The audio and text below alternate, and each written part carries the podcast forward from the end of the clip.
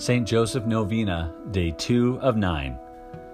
St. Joseph, you are the faithful protector and intercessor of all who love and venerate you. You know that I have confidence in you, and that after Jesus and Mary, I come to you as an example for holiness, for you are especially close with God.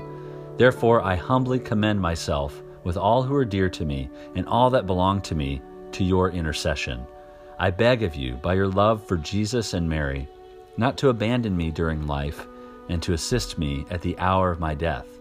Glorious Saint Joseph, spouse of the Immaculate Virgin, pray for me to have a pure, humble, charitable mind, and perfect resignation to the divine will. Be my guide, my father, and my model through life, that I may die as you did in the arms of Jesus and Mary.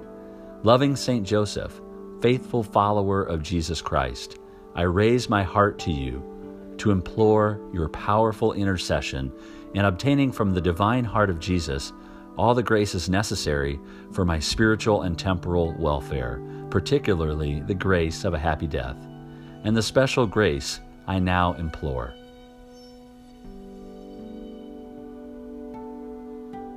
Guardian of the Word incarnate, I feel confident that your prayers on my behalf will be graciously heard before the throne of God.